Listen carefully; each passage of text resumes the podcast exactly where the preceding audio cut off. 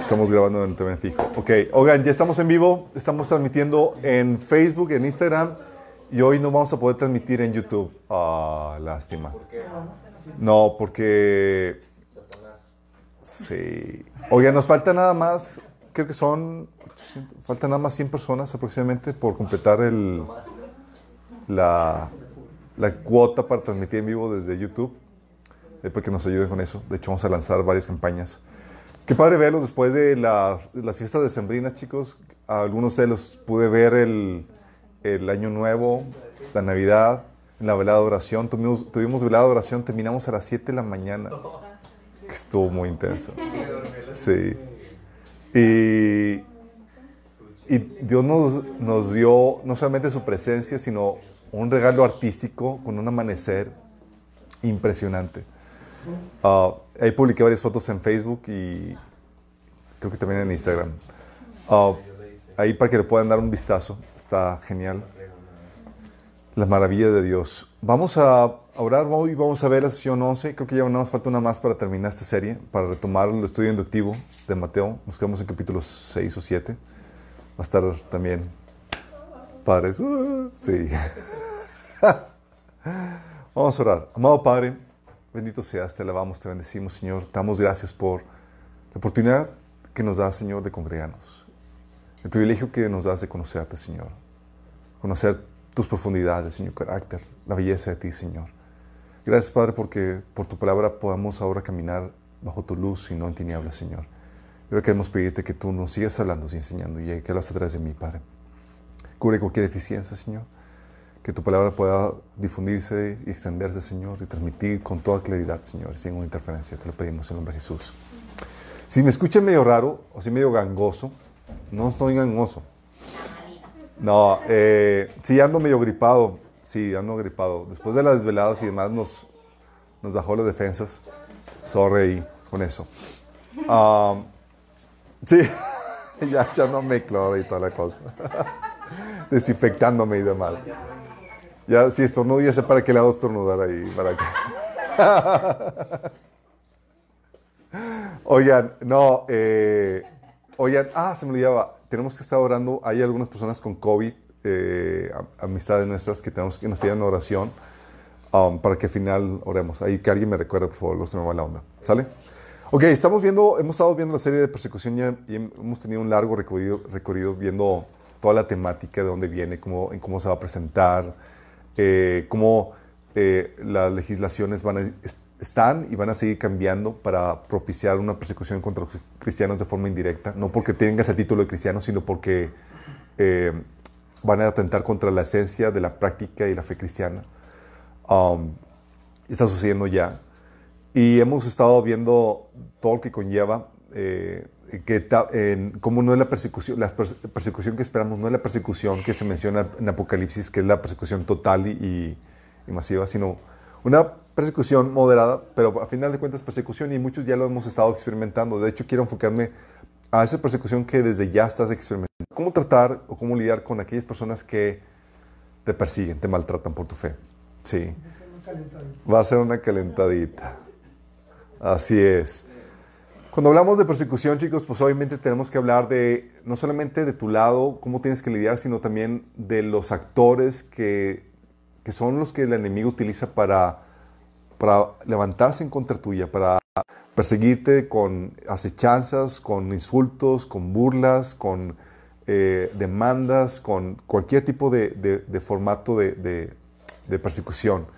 Y tenemos que saber cómo lidiar con ello, ¿sí? Y es donde, oye, enemigos del Evangelio,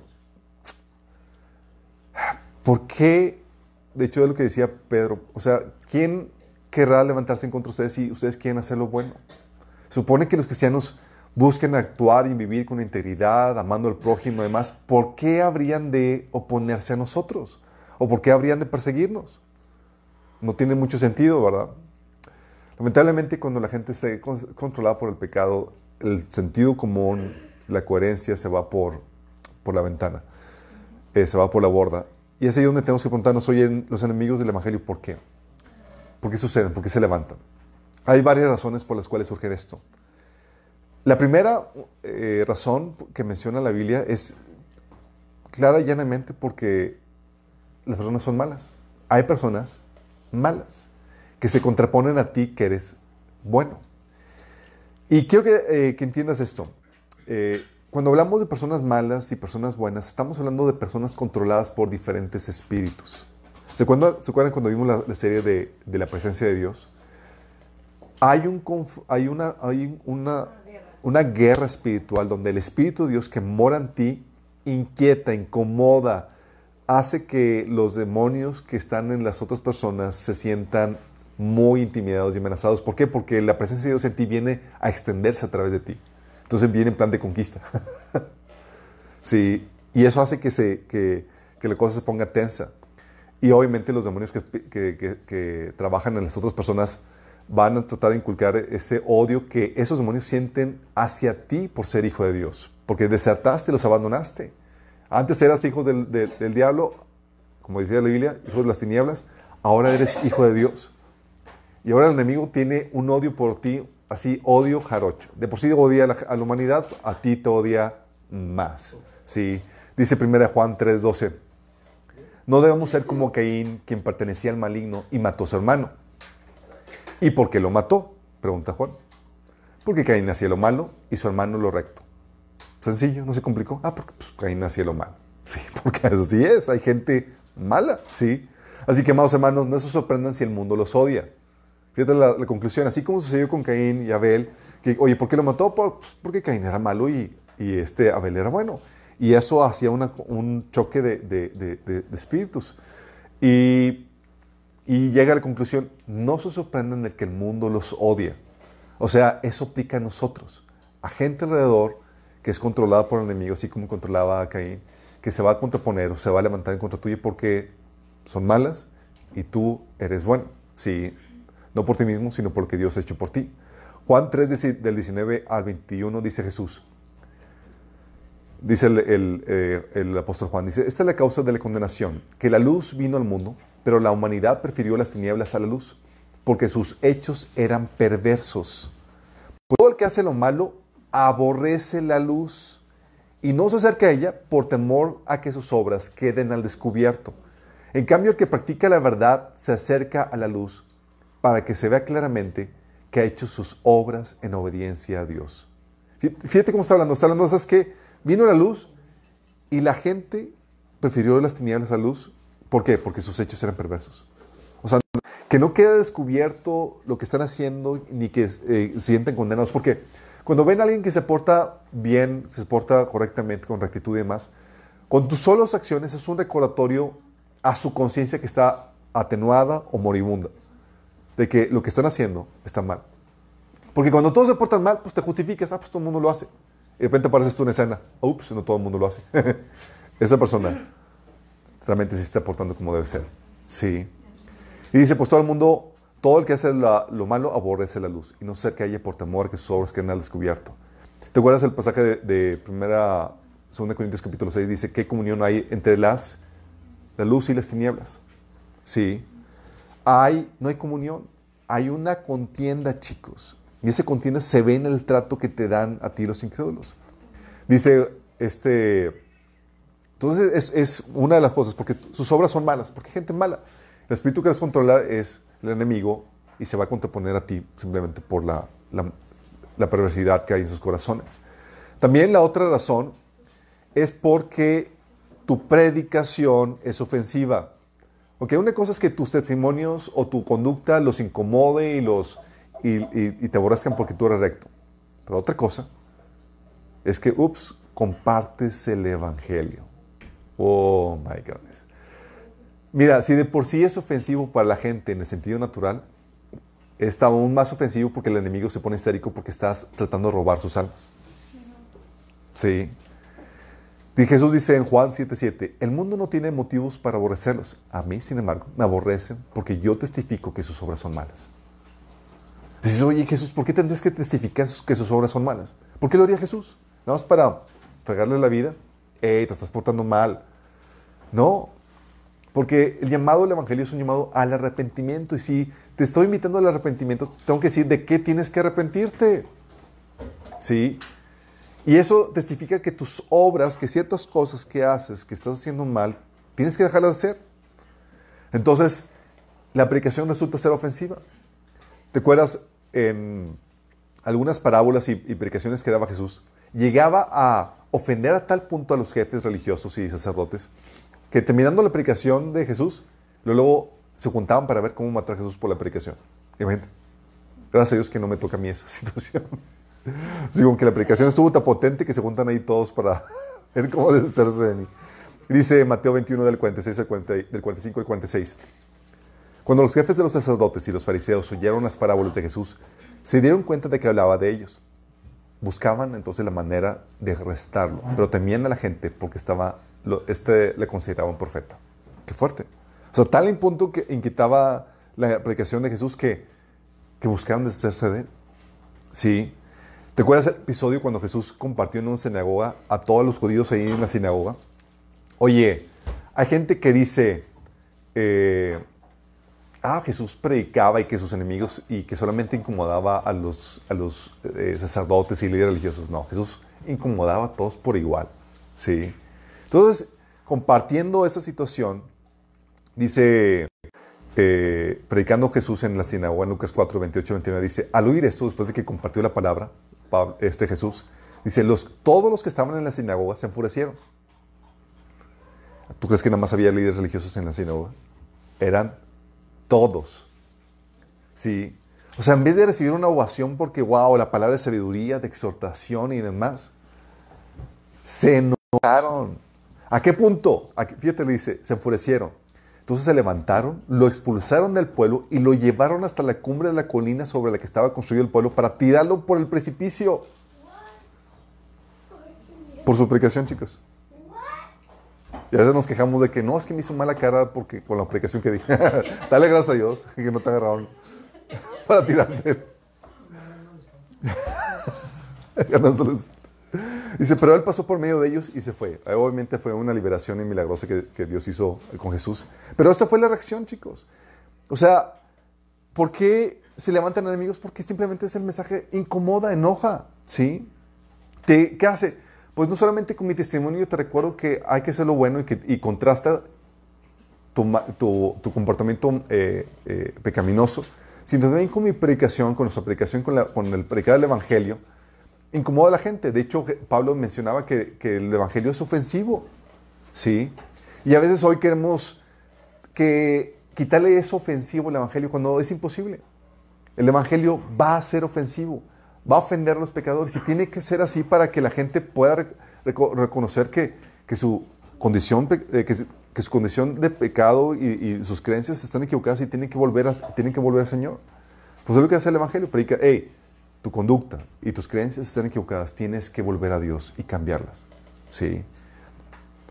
También se levantan enemigos porque eres diferente. Ups, no me digas que me salté eso. Ay, me lo salté. Bueno, ahí faltó un punto. ¿Por qué eres diferente? ¿Por qué diferente? El mundo tiene la situación, chicos, en donde a todos los que se comportan diferentes a ellos, tratan de hacerlos volver al redil. Sí. Si no eres como ellos, te van a vituperar, te van a insultar. ¿Por qué? Porque lo que están haciendo es que te quieren convertir de vuelta. Y una forma de hacerlo es por medio de la presión. Sí, te van a ridiculizar, te van a insultar. Dice 1 Pedro 4, del 4 al 5, que no es de extrañarse que sus amigos de la vieja vida se sorprendan de que ustedes ya no participan en las cosas destructivas y descontroladas que ellos hacen. Por eso los calumnian. Pero recuerden que ellos tendrán que enfrentarse con Dios, quien está listo para juzgar a todos, tanto vivos como muertos. Fíjate, como ya no caminas como ellos, ¿qué pasa? Te calumnian. Empieza la persecución. Porque ya no andas como ellos. ¿Sí? Y la intención detrás de esto, la intención de Dios es... la intención de Satanás con esta presión es que cedas a la presión y te vuelvas a ellos otra vez. ¿Sí?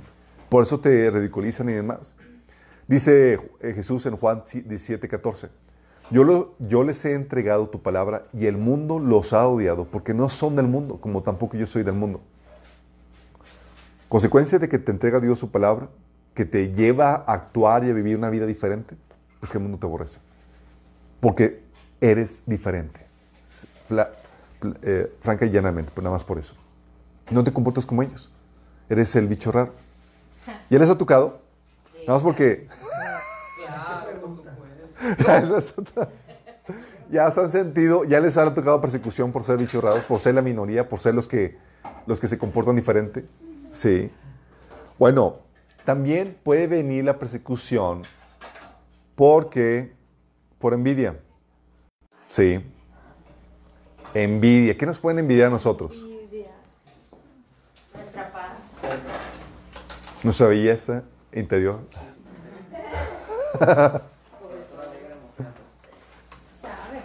¿Por qué, chicos?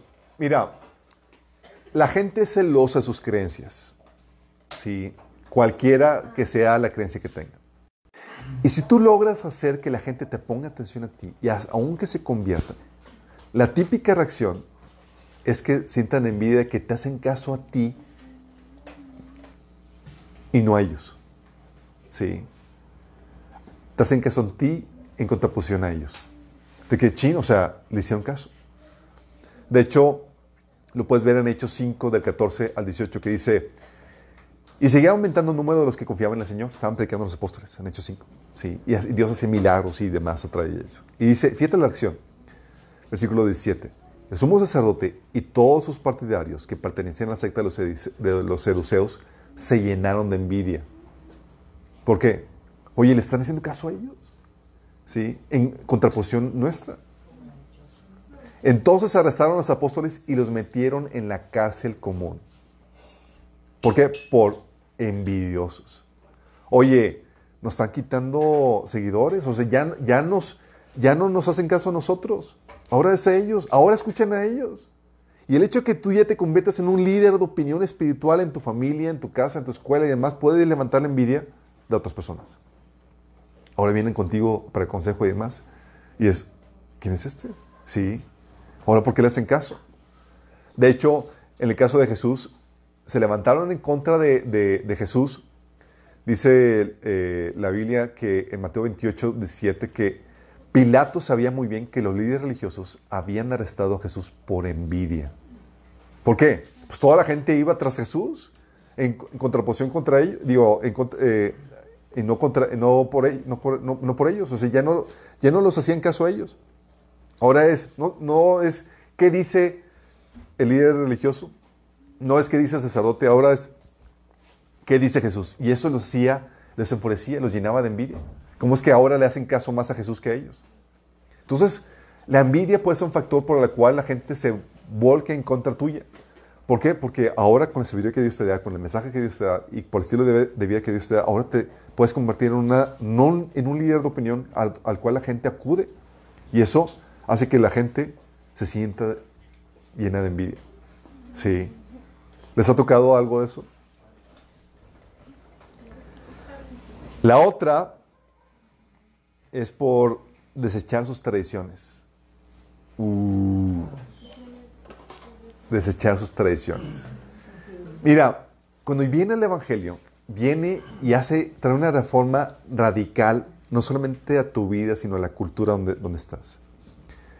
Y lo que viene a hacer la Biblia es que viene a reformar todo para que todo se pegue al fundamento, que son las Escrituras. Pero lamentablemente somos personas de tradición, chicos. Y todos tenemos tradiciones que cargamos, formas en que hacemos las cosas, que no vienen en la Biblia, ¿sí? O que se contraponen a lo que viene en la Biblia. Y tú te empiezas a hacer cosas que se salen fuera de la tradición. ¿Desechas la tradición de los padres? ¿Desechas la tradición de la denominación? Sí. Fíjate lo que pasó con Marcos 7.5 con Jesús y sus discípulos. Dice, así que los fariseos y los maestros de la ley le preguntaron a Jesús, ¿por qué no siguen tus discípulos la tradición de los ancianos en vez de comer con manos impuras? ¿Te acuerdas que los pescaron comiendo en un campo con manos sucias? Manos impuras es manos sin lavarse. No es porque estaban agarrando cosas que no debían. Era manos cochinas, ¿sale? Sí, yeah. Y Y Jesús aprovecha, ¿sí? Porque estaban diciendo, ¿cómo rompe la tradición de los ancianos? Y así va a llegar gente contigo a reclamarte, ¿cómo rompiste la tradición de la familia? Ya no eres de tal religión, o estás negando la tradición. O llegan contigo y estás rompiendo la tradición de la iglesia, ¿cómo lo? O sea, no se están haciendo las cosas como se acostumbra a hacer. Y le preguntas, dame la Biblia. No te pueden decir nada en la Biblia porque son tradiciones. Show me the Bible. De hecho, me regaló Edith una taza que dice, ¿cómo dice, amor? Es verso, capítulo y versículo, por favor. Donde, oye, si vas a reprender y eso, que no sea en base a tradiciones. Es que sea en base a cuestiones de la palabra de Dios. Y si no vienes a traer esa reforma, y porque dejaste la tradición, o porque te contrapones o si dejaste de seguir tradiciones que se contraponían a la palabra de Dios, y se levantan en contra tuya. Sí. Decía Juan 9:16. Algunos de los fariseos decían, este tal Jesús no viene de Dios porque trabaja en el día de descanso. ¿Qué estaba haciendo Jesús? Violentando una tradición. Sí. No, malinterpretando el pasaje del día de descanso, ellos estaban histéricos porque Jesús estaba violentando la aplicación que ellos tenían del día del sábado. A pesar de que tenía Jesús la evidencia en sus frutos de que Dios estaba respaldando lo que estaba haciendo. Juan 5:18 dice, entonces los líderes judíos se esforzaron aún más para encontrar una forma de matarlo, porque no solo violaba el día de descanso, sino que además decía que Dios era su padre, con lo que se hacía igual a Dios. O sea, querían matarlo porque estaba violando su interpretación, sí, del día de descanso. En Hechos 19, del 25 al 27, ¿se acuerdan el caso con Diometrio? Que era una persona que trabajaba los ídolos de la diosa Afrodita, o esta, ¿cómo se llama? Artemisa. Dice, se dirigió a sus colegas, compañeros de oficio, y decía, caballeros, ustedes saben que nuestra riqueza proviene de este negocio. Pero como han visto y oído, este tal Pablo ha convencido a mucha gente al decirles que los dioses hechos a mano no son realmente dioses. Y no solo lo ha hecho en Efeso, sino por toda la provincia. Por supuesto que no solo hablo de la pérdida del respeto público por nuestro negocio, también me preocupa que el templo de la gran diosa Artemisa pierda su influencia y que Artemisa, esta magnífica diosa adorada en toda la provincia de Asia y en todo el mundo, se le despoje de su gran prestigio. ¿Qué estaba pasando aquí? Y ustedes saben qué pasó aquí. Se armó un revuelto, una trifulca, pero impresionante. Empezaron a gritar por 2 horas Artemisa, empezaron ahí a ovacionar a Artemisa por 2 horas, y querían ahí descabecharse a varios discípulos y demás. ¿Por qué? Porque es lo que viene a hacer el Evangelio. El Evangelio viene a reformar tus creencias y tus tradiciones. Y tú al abandonar creencias o reformarlas o aplicarlas o irte destructivamente a la Biblia, vas a producir en tu vida oposición. Aquí ya le han tocado, chicos. Que porque dejaste la tradición de que ¡ay, eres de lo peor ya! Pero eso se da, chicos, no solamente porque dejaste la tradición católica, aún tradiciones cristianas. A mí me dijeron que porque dejé la tradición de mi mamá, porque dejé la religión de mi mamá. ¿Por qué? Porque llega, eso pasa. O sea, empiezas en tu esfuerzo por renovar tu mente y afirmarte y basarte exclusivamente en la Biblia. ¿Qué resulta? Empiezan a levantarse personas porque abandonas sus tradiciones. ¿Sí? Pero a veces pesa más la tradición, chicos, que la palabra de Dios. Y la devoción por la tradición aún es más fuerte. Entonces tú, oye, tú te quieres apagar a la Biblia y de repente se te van encima. ¿Sí? No quieren escuchar. No quieren escuchar. Y te ven así como que, ¿cómo se te ocurre? Y empiezan a...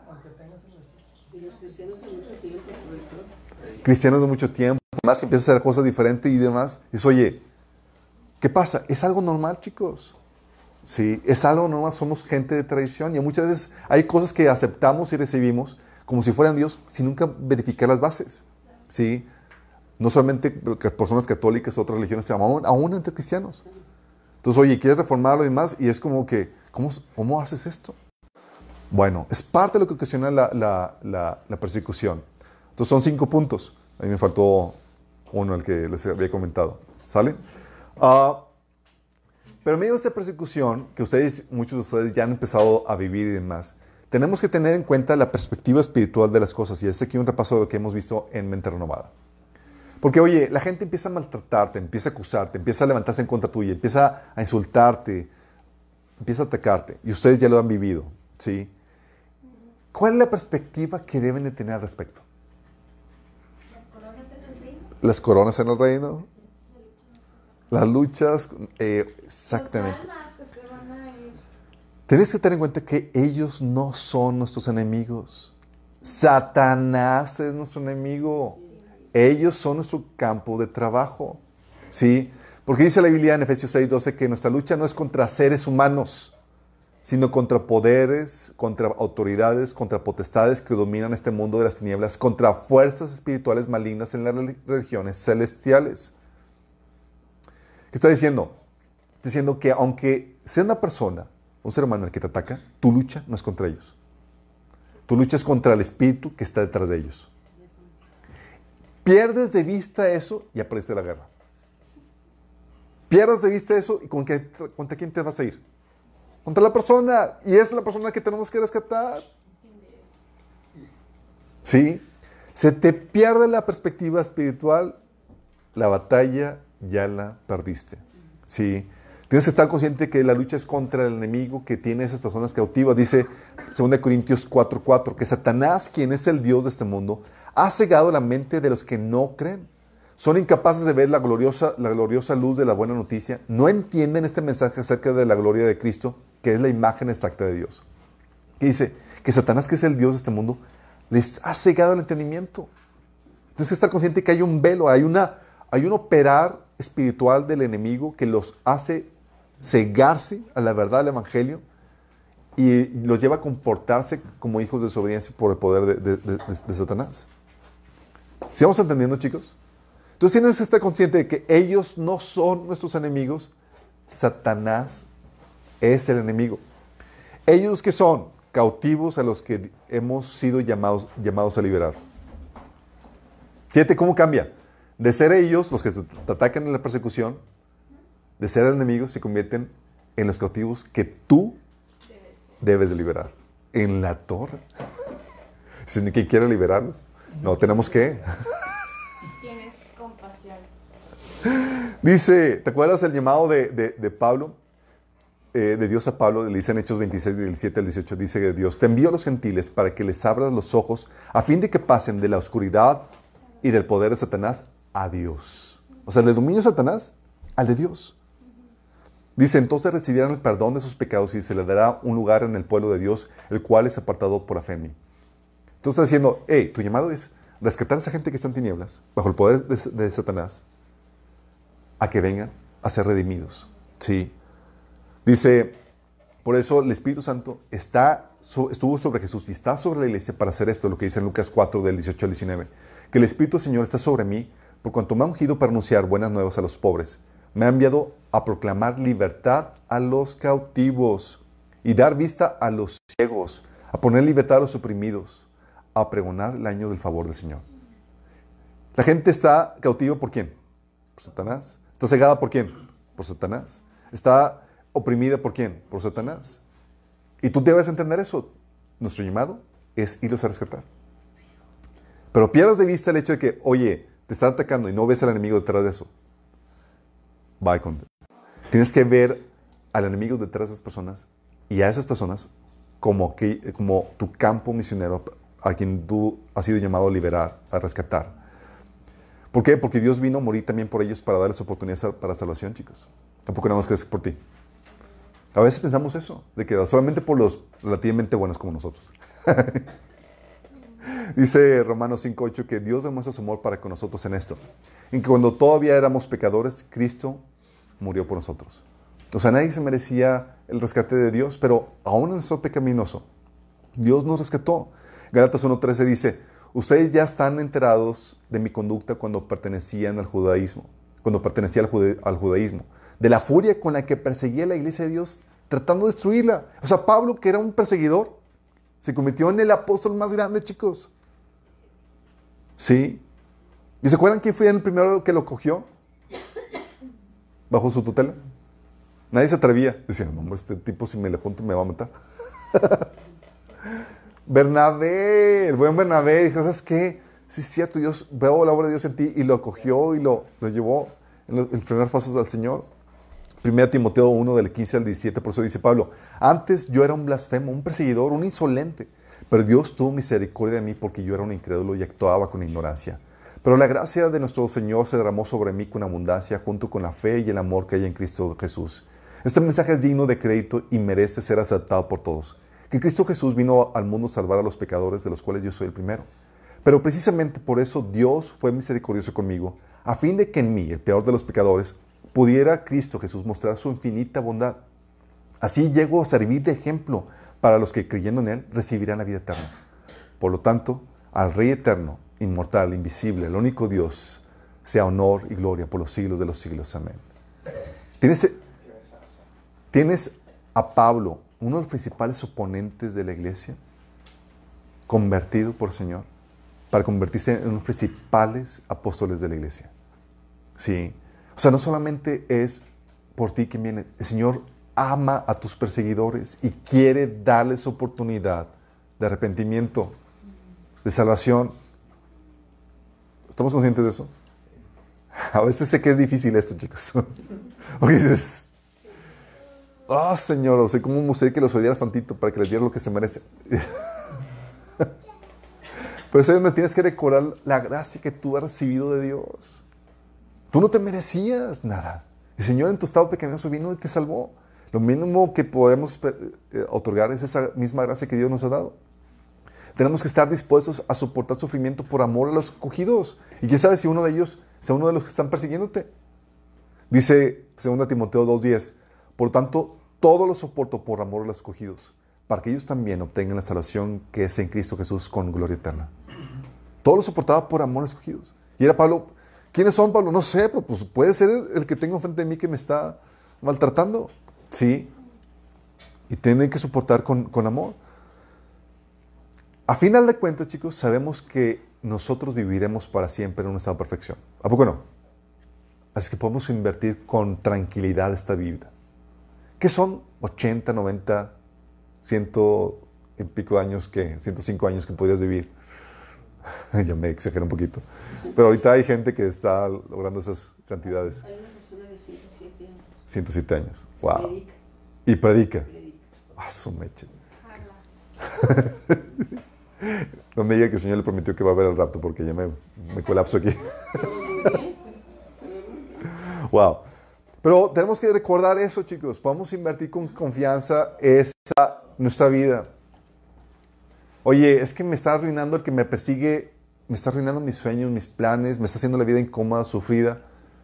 No es nada. Sí, no es nada. A ti se te ha prometido que vas a resucitar y vas a vivir para siempre en un estado de perfección. Para siempre. Y a veces se nos olvida. Dice Hebreos 10, del 32 al 34, dice, recuerden aquellos pasados cuando ustedes, después de haber sido iluminados, sostuvieron una dura lucha y soportaron mucho sufrimiento. Unas veces se vieron expuestos públicamente al insulto y a la persecución. Otras veces se solidarizaron con los que eran tratados de igual manera. También se compadecieron de los encarcelados.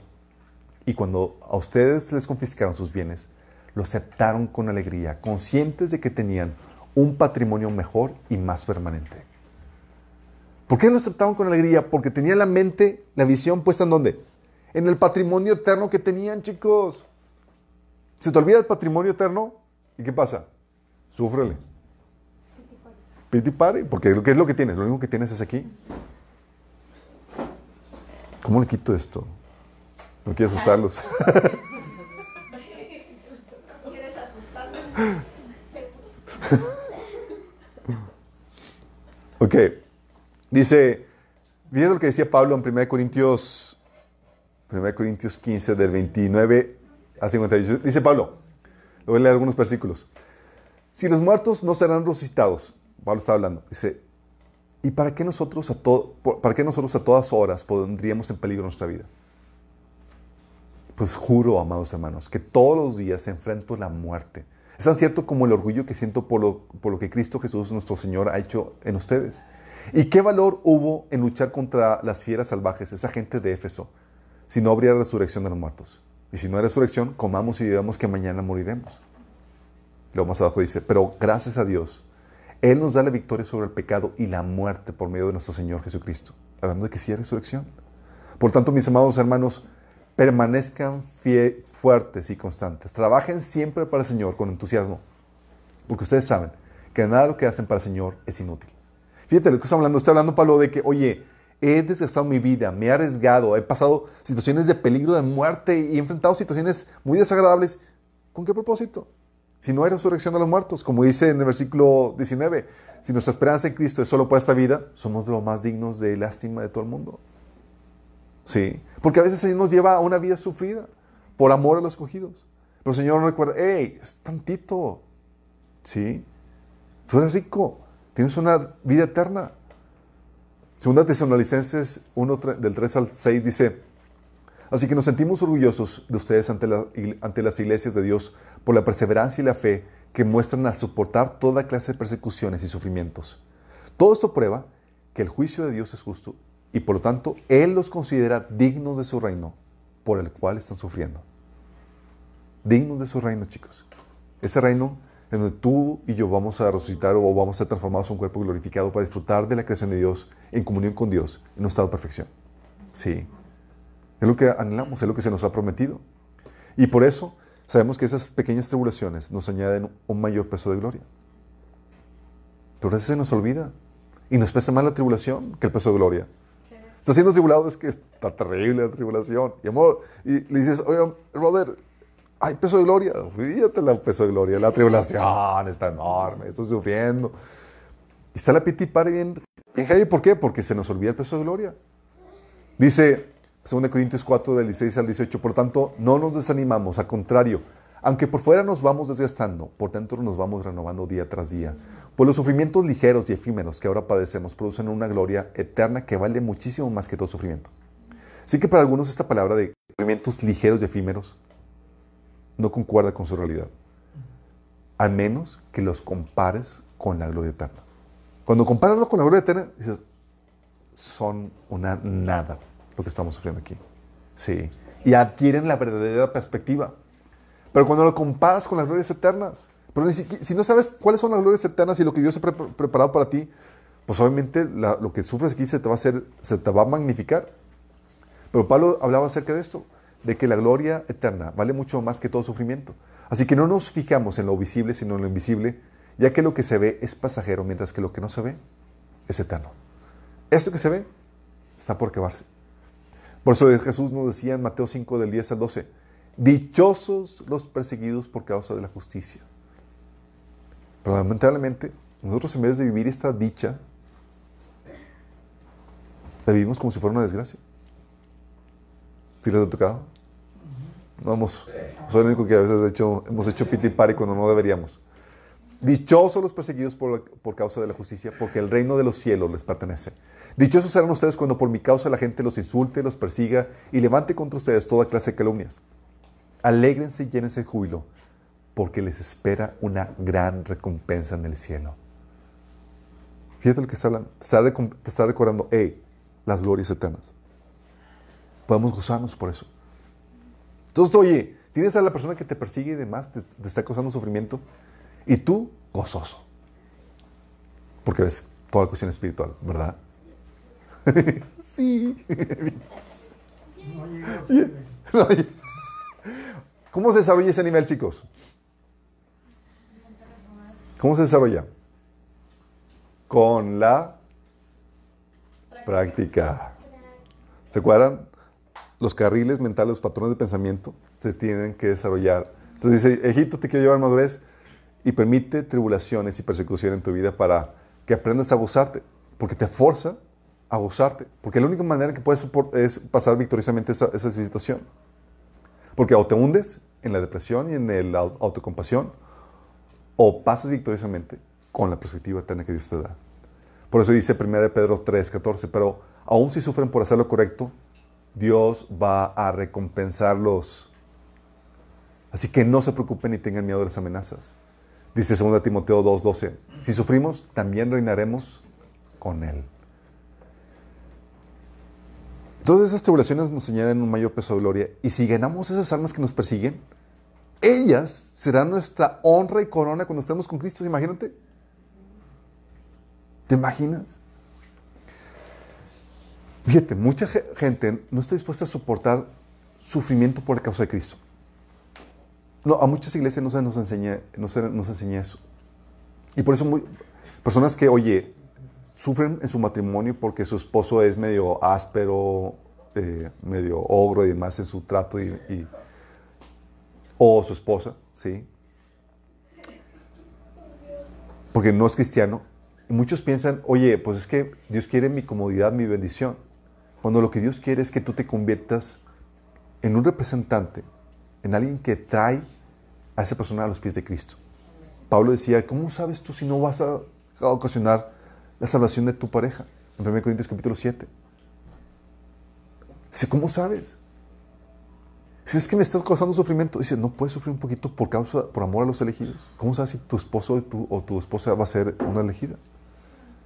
Sí, y si se convierte, ellos van a ser tu gloria, tu corona. Vas a presumirlos en el cielo. Y se lo vas a poder machacar por la eternidad. Tú estás aquí porque tú estás aquí por mí. 1 Tesalonicenses 2 del 19 al 20 dice, le vas a poder decir, te lo dije.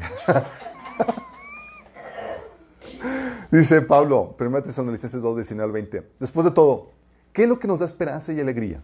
¿Y cuál será nuestra orgullosa recompensa y corona al estar delante del Señor Jesús cuando Él regrese?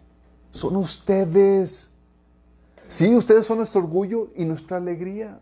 Fíjate, Pablo está hablando de que él se iba a presentar con toda la gente que pudo traer al Señor. Dice, ellos son mi corona, mi orgullo. Me voy a presentar con el Señor. Señor, ellos están aquí por causa de mí. Que para que tú puedas hacer lo mismo. Porque pagas el precio.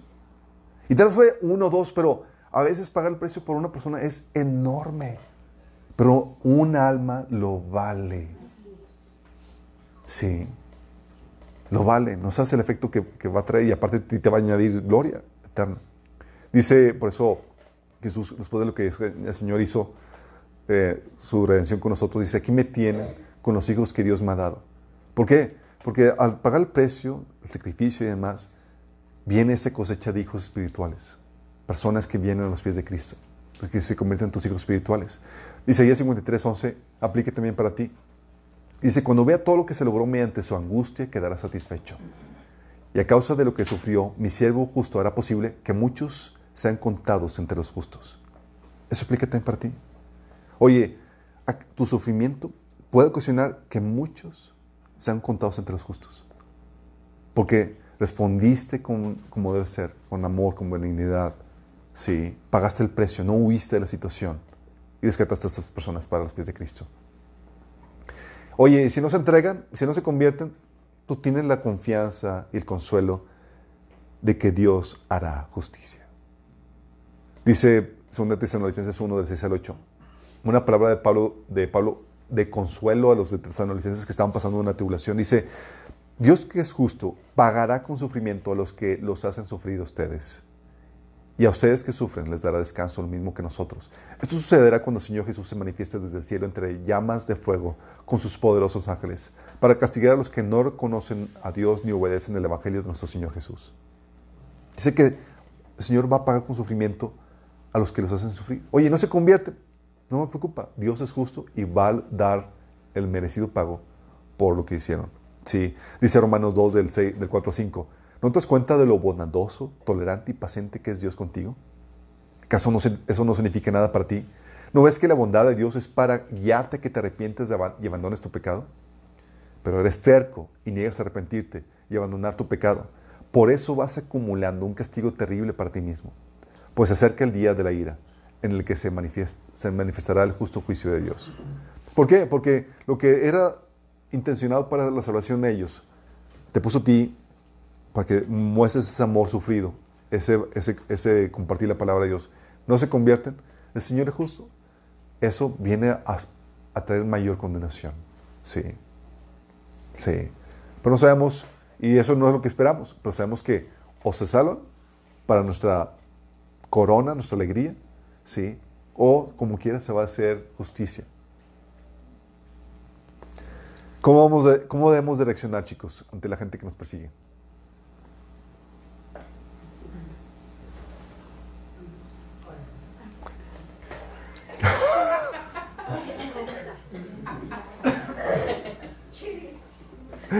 que el Señor te ama, ¿entiendes? Primero tienes que entender que tienes que reaccionar perdonando. Perdón debe ser tan rápido que cuando te ofetean un cachete, ya no puedes devolvérselo porque ya lo perdonaste. Tan rápido. Te lo quería devolver, pero no me puedo vengar. Y ya te perdoné. Sí. Dice Lucas 23, del 33 al 34, la reacción de Jesús. Cuando llegaron al lugar llamado la Calavera, le crucificaron ahí, y a los malhechores, uno a la derecha y otro a la izquierda. Y Jesús decía, Padre, perdónalos, porque no saben lo que hacen. Dime, Jesús los extendió el perdón en medio de la aflicción que estaba viviendo por causa de sus perseguidores. Pero menciona aquí, ¿por qué extiende ese perdón? ¿Por qué? Porque no saben lo que hacen. ¿Qué estaba haciendo Jesús? Estaba viendo la problemática, que era una problemática espiritual en sus vidas, que estaban cegados, no entendían lo que estaba sucediendo. Y Jesús los veía a ellos como, no como sus enemigos, sino como víctimas del verdadero enemigo. Que estaban cegados. Como dice 2 Corintios 4:4, que el príncipe de este mundo ha cegado su entendimiento. Y Jesús, consciente de eso, de esa visión, de esa perspectiva espiritual, dice, perdónalo, Señor. El primer mártir, ¿quién fue? Esteban. Dice Hechos 7, de 59 a 60, que cuando estaban apedreando a Esteban, Esteban oró, Señor Jesús, recibe mi espíritu. Cayó de rodillas gritando, Señor, no los culpes por este pecado. Dicho eso, murió. No los culpes por ese pecado. Wow. Qué grueso, ¿verdad? ¿Por qué, chicos? Porque cuando extiendes el perdón, ¿sí? Tú liberas el poder del Señor para que Dios obre en sus vidas. No me extrañaría que este perdón a los que estaban ahí presentes haya repercutido en la salvación de Pablo. Sí. El Señor seguramente contestó la oración de que, ¿sabes qué? En vez de traer juicio y castigo sobre esas personas que hicieron lo malo, voy a mostrarles esa compasión. Y rindió fruto en la vida de Pablo. Qué heavy, ¿verdad? Tal vez tú ves a tus perseguidores y más vale que seas un Pablito y que valga la pena el perdón que estás dando.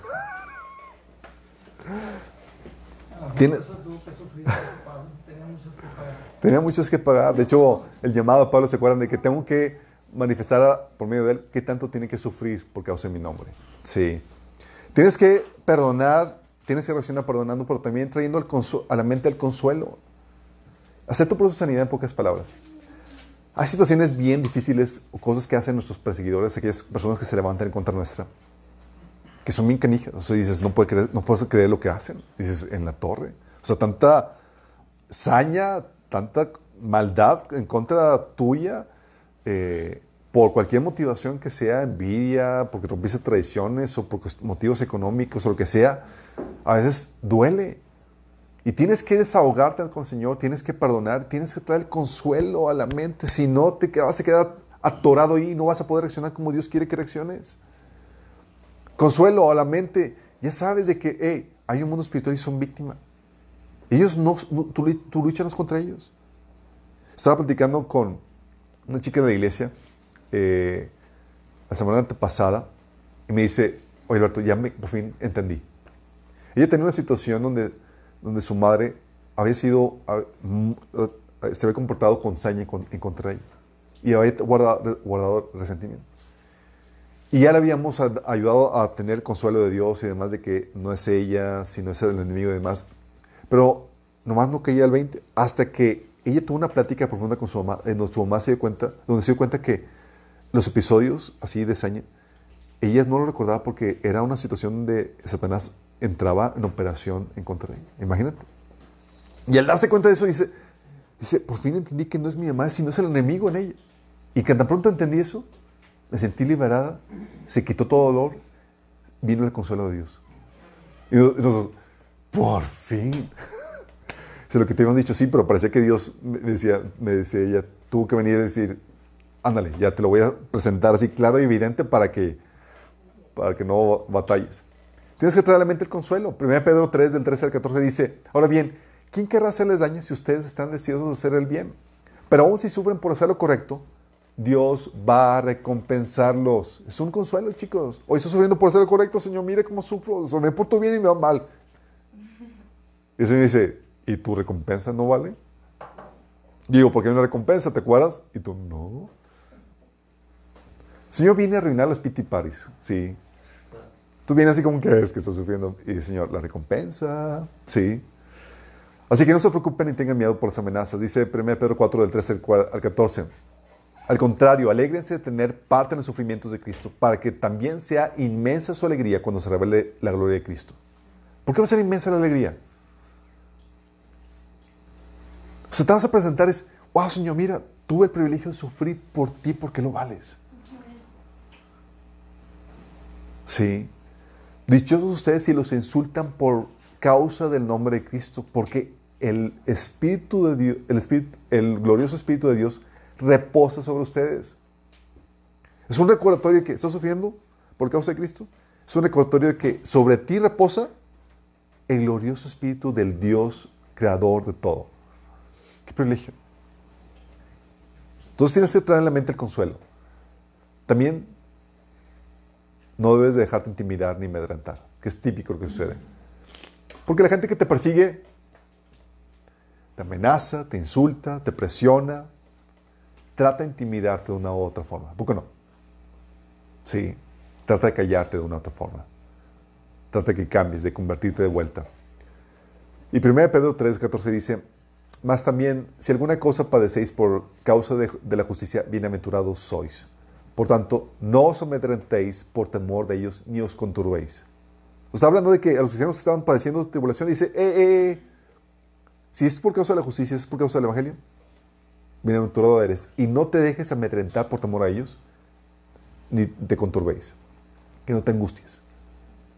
Porque es algo que suele suceder. Es que me amenazaron y demás, empieza el miedo. Pero el Señor nos recuerda, ¿a quién debes de tener miedo? Mateo 10, del 28 al 31, dice, no teman a los que matan al cuerpo, pero no pueden matar el alma. Teman más bien al que puede destruir el alma y el cuerpo en el infierno. No se venden dos gorriones por una monedita. Sin embargo, ni uno de ellos caerá a tierra sin que lo permita el Padre. Y Él les tiene contado a ustedes aún los cabellos de la cabeza. Así que no tengan miedo. Ustedes valen más que muchos gorriones.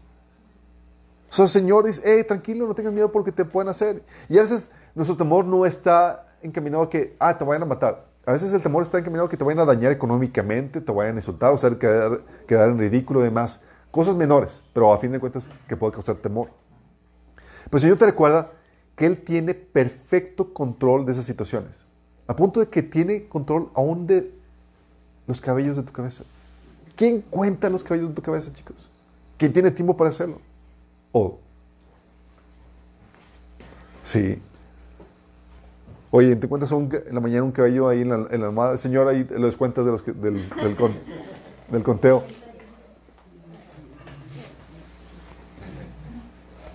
Señor te recuerda que no tienes por qué temer, que el Señor tiene control de eso. Oye, es que si me van a dañar económicamente, tengo el control. O sea, un gorrión no va a caer sin que yo lo permita. El Señor tiene el control de eso. Y a veces, por perder de vista el control supremo, soberano de Dios sobre las circunstancias que vives, nos aterramos. Si Señor, me van a dañar, y Señor, ¿qué acaso no estoy en el trono? ¿Qué acaso no tengo en el hueco en mi mano? Nada que haciendo la voluntad de Dios te suceda está fuera de la voluntad de Dios. Entonces tienes que no dejarte intimidar ni amedrentar y tienes que soportar los abusos e injusticias. Habíamos platicado acerca de eso. Cuando la Biblia habla de poner la otra mejilla, está hablando a nivel bullying. Ese nivel se nos enseña a soportarlo. Sí. Dice Mateo 5, del 32 al 42. Ustedes han oído que se dijo, ojo por ojo, diente por diente. Pero yo les digo, no resistan al que les haga mal. Si alguien les da una bofetada en la mejilla derecha, devuélvenle también la otra. Si alguien te pone en pleito para quitarte la camisa, también déjale la capa. Si alguien te obliga a llevarle la carga 1 kilómetro, llévasela 2. Al que te pida, dale. Y al que quiera tomar de ti prestado, no le devuelvas la espalda. Qué heavy, ¿no? ¿Por qué hacer esto? O sea, aquí está hablando de provocaciones que quieren hacer en contra tuya. Te quieren meter en pleitos, te quieren poner, te insultan, te maltratan y más porque quieren pelear contigo. Y tú, sereno, calmado, soportando y aguantando vara. Dice la Biblia que más vale el que se controla a sí mismo que el que conquista ciudades. Y tiene más mérito delante de Dios el que te controles. Porque es más fácil es devolvérsela y ¡riatas! ¡Órale! Se la devolviste. Y, ¡chin! Para que aprendas. Que a un hijo de Dios se le respeta. Sí. Dice 1 Pedro 3 del 17 al 18, si es la voluntad de Dios, es preferible sufrir por hacer el bien que por hacer el mal. Porque Cristo murió por los pecadores una vez por todas, el justo por los injustos, a fin de llevarlos ustedes a Dios. Fíjate cómo te dice, sufrió Jesús injustamente, soportó, dice, algo que no le correspondía, por amor a nosotros. Y nos dejó un ejemplo a nosotros. 1 Pedro 2 del 20 al 23 dice, en cambio, si sufren por hacer el bien, eso merece elogio delante de Dios. Para esto fueron llamados, porque Cristo sufrió por ustedes, dándoles ejemplo para que sigan sus pasos. Qué heavy, ¿verdad? Dices, bueno, el Señor sufrió por nosotros, gloria a Dios. Dice, no, no, no, es tu ejemplo. Como el Evangelio viene y te lo aplica a ti en cómo debes vivir. Dice, Él no cometió ningún pecado, ni hubo engaño en su boca. Cuando proferían insultos contra Él, no replicaba con insultos. Cuando padecía, no amenazaba, sino que se entregaba a aquel que juzgue con justicia. Qué heavy, ¿no? Entonces, ¿qué tienes que hacer? Soportar los abusos e injusticias. Aguantar vara en ese sentido. Es que me insultó, me hizo sentir feo. ¿Y acaso no dice la Biblia que te goces por eso? Sí. Ya se lo sufrimos. Y es ahí donde también la Biblia dice que cuando estés ahí en medio de la persecución, ¿sabes cómo debes de reaccionar? Adorando a Dios. ¿Se acuerdan cuando vimos el tema de la Suprema Alabanza? Sí. Es algo bien raro. Dice la Biblia en 1 de Pedro 3, del 14 al 15, si sufren por hacer lo correcto, Dios va a recompensarlos. Así que no se preocupen ni tengan miedo a las amenazas. En cambio, adoren a Cristo como el Señor de sus vidas. O sea, a medio del sufrimiento, que dice, adora a Cristo. ¿Por qué? ¿Por qué haríamos eso? ¿Cuál es la lógica, chicos? ¿Alguien que me podría decir? Maestros y teólogos de la ley. Porque la adoración el Señor responde. Porque la oración, con la adoración el Señor responde dándoles el castigo que merecen los adversarios. No. ¿Qué responde el Señor? ¿Qué hace? Porque es la oportunidad que tenemos de sufrir por Él y con eso lo adoramos. Nos recuerda, chicos. Es un recordatorio de que nuestro sufrimiento es por una causa mayor, más valiosa que la de Él, que vale la pena. Nos recuerda que el sufrimiento tiene un sentido, tiene un propósito. Es por una causa mayor. Nos recuerda que Cristo lo vale. Al adorarlo en medio de esa situación, te recuerda por qué y para qué estás ahí. Cuando no adoras en medio de esa situación, que es cuando se expide la alabanza de la adoración más suprema, desperdicias ese tiempo, pero aparte, tú te quedas con la situación de que, oye, se te olvida o no te queda tan presente que es por la causa de Dios. Y la adoración te recuerda para qué es. El Señor es para ti y se eleva en una forma de alabanza más sublime. Dice Pedro también, en el siguiente capítulo, lo reitera. Dice, pero si alguien sufre por ser cristiano, que no se avergüence, sino que alabe a Dios por llevar el nombre de Cristo. Órale. En el capítulo 3 te dice que adores a Cristo en medio del sufrimiento. En el capítulo 4 dice que alabes a Dios por llevar el nombre de Cristo. Porque te recuerda que Jesús lo vale. Te recuerda que es por una causa mayor. Que tu sufrimiento, Jesús lo vale. Y a veces se nos olvida, chicos. Y al momento de alabar al Señor en medio de esa situación, tu sufrimiento adquiere una trascendencia eterna y mayor. Y es brutal eso. Sí. ¿Se acuerdan cuando... les hago un testimonio que les he platicado cuando vimos la situación fue de la situación de Joshua cuando la perdimos, que el Señor se le llevó. Obviamente era una situación de, oye, pues era aplicar todo lo que sabíamos, sacar las herramientas de todos los talleres, saber qué, Señor, qué aplicamos aquí para sobrevivir a esta situación. Sí. Y típicamente el consuelo llega enseñándote, Señor, cómo eso obra para tu bien. ¿Cierto? Pero Señor, esta vez, en ese episodio, creo que no fue Joshua, fue el último episodio, fue, el Señor, me dio el consuelo que me dio fue, yo lo valgo. Adórame a mí. Sí, yo valgo la pena de tu sufrimiento. O sea, ya salte de tu ensimismamiento que tienes, donde todo gira alrededor de ti, es cómo me va a beneficiar, Señor, cómo me va a trascender, cómo me va a... No. Ahora te llevo a un punto donde es por lo que causamos yo. Ya no eres tú. Y no se trata de ti, se trata de Cristo. Se trata de Dios, el creador de todo. Y Él lo vale. Y eso, la alabanza en medio de esta situación, te ayuda a entender, sí, Señor, es por ti, lo vales. Y es ahí donde se genera la alabanza más sublime de nuestra parte para Dios. Entonces tienes que orar, de lo que dice la Biblia que tienes que hacer en estos episodios. También tienes que, y eso es algo que se nos olvida a veces, orar por ellos. ¿Por qué orar por ellos? Supone, el orar por ellos te recuerda, no estoy sufriendo en vano, estoy sufriendo porque tú eres mi campo misionero. Sí, porque quiero ganarte para los pies de Cristo. No te estoy devolviendo, no estoy poniendo el otro cachete en mano, no estoy siendo benigno contigo en mano, estoy haciéndolo porque quiero tu alma. Dice Mateo 5, del 43 al 45, ustedes han oído, ama a tu prójimo y odia a tu enemigo, pero yo les digo, amen a sus enemigos, lloren por quienes los persiguen. Fíjate, dice, ora por quienes, por tus perseguidores. Señor, pero me cae muy mal y no sabes todo lo que me he hecho. Oh. No se lo merece. No se lo merece. El orar por los que te persiguen te recuerda el propósito de tu sufrimiento, que es alcanzar a esa gente que está siendo cautivo por el enemigo. Te recuerda que el enemigo no son ellos, sino Satanás. Y le da trascendencia a tu sufrimiento. Oye, me estás portando mal. Es que cada maltrato que me das es un recordatorio que tengo que orar por ti. Y el enemigo, cada vez que lo maltrato, ahora más. Ándale, sígueme maltratando y voy a aumentar mi oración. Sí.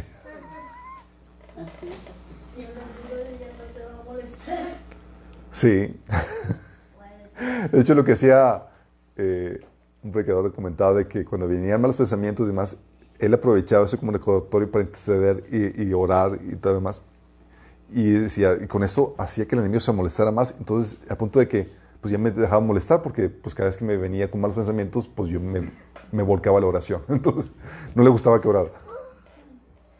Algo similar aquí con eso. Oye, te maltratan y demás, un recorte de Dios. Tienes que orar por ellos. No dejes que el maltrato aumente como para que te acuerdes el orar por ellos. Sí. Es que, Señor, mira, cada vez me maltratan más y peor. Y, Señor, hijito, pues no estás orando por ellos. Sí. Es como, ¿de qué manera llamo tu atención? Entonces tienes que orar por ellos. También tienes que ser amable por ellos. No solamente aguantar vara. Ser amable. Ya sé ser amable, chicos. Híjole. Oye, te hicieron una fregadera, chicos. Te maltrataron.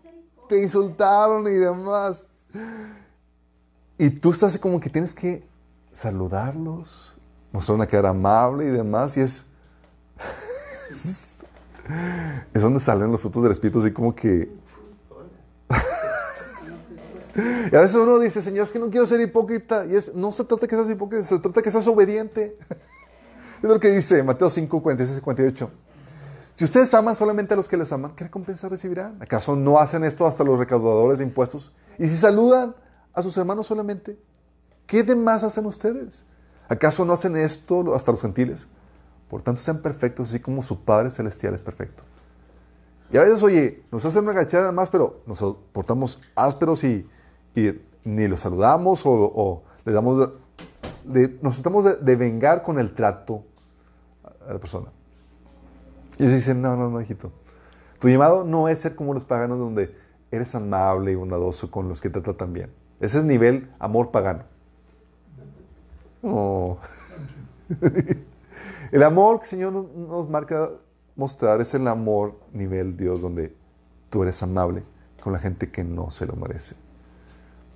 Oye, es que te insultaron, te maltrataron, hicieron una agachada y es tú, ok, eres amable, lo atiendes, lo saludas, lo procuras y demás, sí. ¿Cuál es la lógica de esto, chicos? Ahorita vamos a ver qué onda. No hay lógica. Señor quiere nuestro martirio. Tiene lógica, chicos. Hoy vamos a ver cuál es la lógica. También el Señor nos habla de que no solo tienes que ser amables, tienes que devolver bien por mal. Silencio sepulcral. Dice Romanos 12 del 17 al 21, no paguen a nadie mal por mal, procuren hacer lo bueno delante de todos. Si es posible, en cuanto dependa de ustedes, vivan en paz con todos. No tomen venganza, hermanos míos, sino dejen el castigo en las manos de Dios, porque está escrito, mía es la venganza, yo pagaré, dice el Señor. Antes bien, si tu enemigo tiene hambre, dale de comer. Si tiene sed, dale de beber. Actuando así harás que se avergüence de su conducta. No te dejes vencer por el mal. Al contrario, vence el mal con el bien.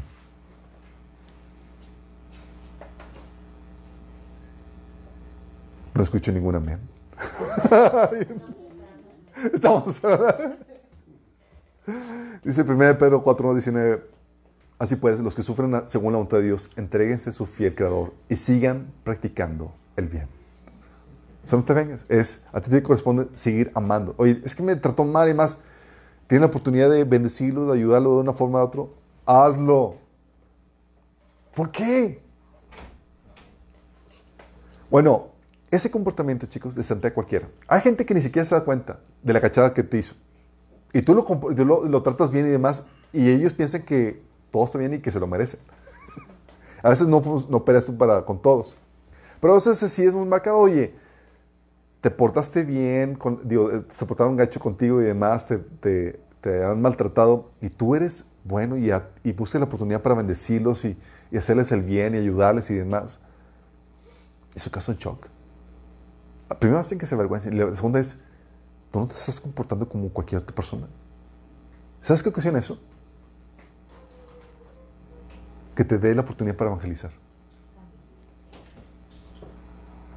Que te dé la oportunidad. Dice ahí mismo en 1 Pedro 3, del 15 al 17, hablando del contexto de que cuando estás siendo perseguido y que sufras soportando el sufrimiento y respondiendo el mal con el bien, dice, si alguien les pregunta acerca de la esperanza que tienen como creyentes, estén siempre preparados para una explicación. Si alguien les pregunta, pues claro, oye, te comportas así raro, con tanto amor y bondad y demás, como que a pesar de que son desviados, es como que, ¿qué onda contigo? Pues, ¿qué? ¿Por qué no me la regresas? ¿Por qué oras por mí? ¿Por qué me bendices? Ah, quién sabe por qué. Qué bueno que preguntaste. Eso es cuando están conscientes. Eso es cuando están conscientes, así es. Dice la Biblia que una es pueden preguntarte y la otra que cuando venga el día del Señor, ellos podrán glorificar a Dios por tu testimonio.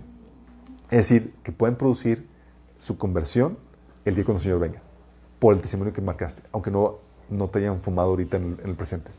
Dice, si alguien les pregunta acerca de la esperanza que tienen como creyentes, estén siempre preparados para dar una explicación, pero háganlo con humildad y respeto. Mantengan siempre limpia la conciencia. Entonces, si la gente habla en contra de ustedes, será avergonzada al ver la vida recta que llevan porque pertenecen a Cristo. Recuerden que es mejor sufrir por hacer el bien, si eso es lo que Dios quiere, que sufrir por hacer el mal.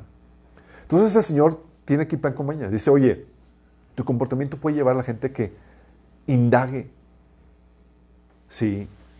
Y que se le haga el evangelio atractivo. Indague y te pregunte, ¿qué onda contigo? Y puedes compartir la fe. Y que el evangelio se le haga atractivo. ¿Nos ha tocado episodios de personas que se vinieron o que por causa del buen testimonio de algunos cristianos se abrieron la posibilidad de conocer la fe?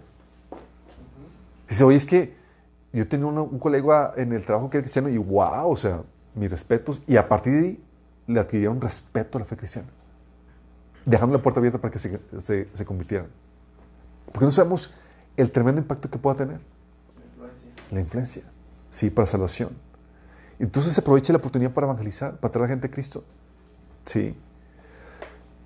Va a haber episodios, sí, en donde vas a tener que acudir a una demanda por la situación compleja de la gente que se está levantando contra tuya para defenderte o para hacer cosas, así como Pablo lo tuvo que hacer.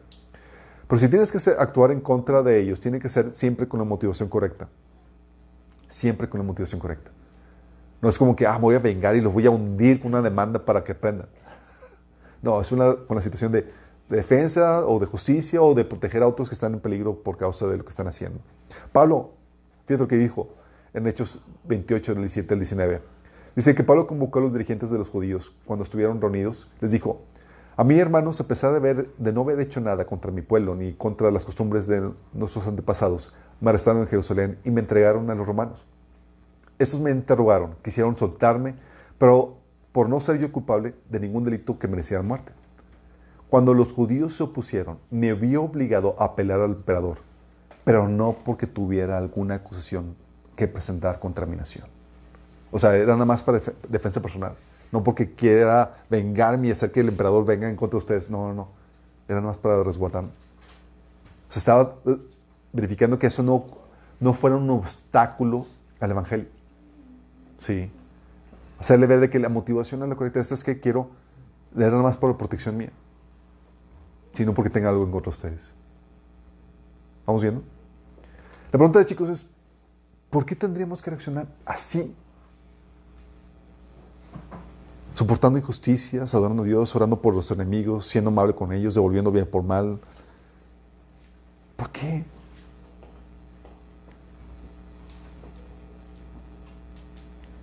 Estamos en deuda con Cristo. Porque estamos en deuda con Cristo. Porque la estrategia de Dios, chicos, es que el amor derrita los corazones. Y ese amor quiere derramarse por medio de ti. Dice la Biblia que nosotros le amamos a Él porque Él nos amó primero. Y tiene que haber muestras contundentes de ese amor, no solamente en la teoría, sino en la práctica. ¿Y quién crees que es el representante? ¡Eres tú!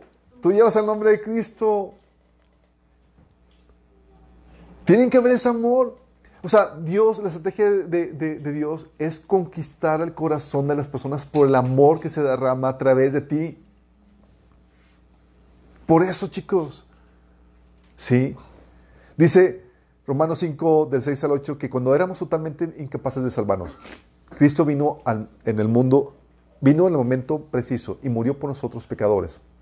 Ahora bien, casi nadie se ofrecería a morir por una persona honrada, aunque tal vez alguien podría estar dispuesto a dar su vida por una persona extraordinariamente buena.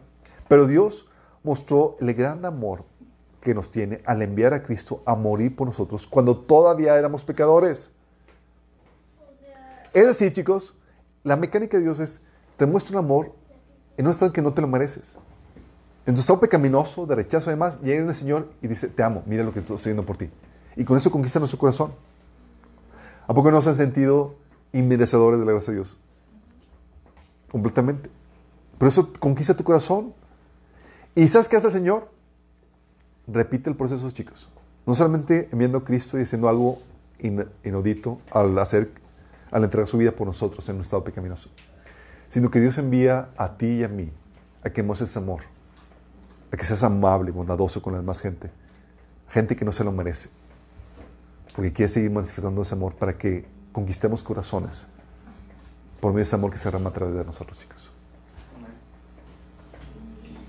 ¿Se acuerdan cuando vimos la serie de La Severidad Culta y vimos la manifestación más grande del poder de Dios? ¿Se acuerdan de qué trataba? El amor. O sea, lo que no hicieron los milagros ni nada, ¿sabes qué? Dice Jesús: cuando se ha levantado el Hijo del Hombre, entonces traeré muchos a mí. O sea, cuando se muestra ese tremendo acto de amor, iba a traer. Y Dios quiere que tú seas ese embajador del amor de Cristo. Por eso se te enseña a ser amable, amoroso con la gente, a orar por los enemigos, a bendecirlos y demás. ¿Por qué? Porque ellos son el campo misionero, y la estrategia de Dios para ganarlos no solamente es por medio de tu prédica o tu testimonio, por medio de tu amor.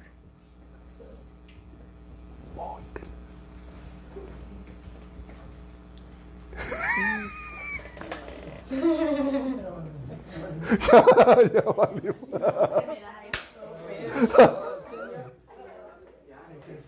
Así que estoy llamando. No tenemos que quedarme con nosotros. ¿Qué hace el amor? Ya te dice la respuesta del amor, la consecuencia del amor de Cristo, dice Pablo. Porque el amor de Cristo nos constriñe. ¿Te has sentido eso? O sea, que te hace sentir casi miserable. Por no poner otra palabra. Te hace sentir miserable. Porque, oye, es que todo lo que hizo por mí, y a veces no lo correspondo como debe ser.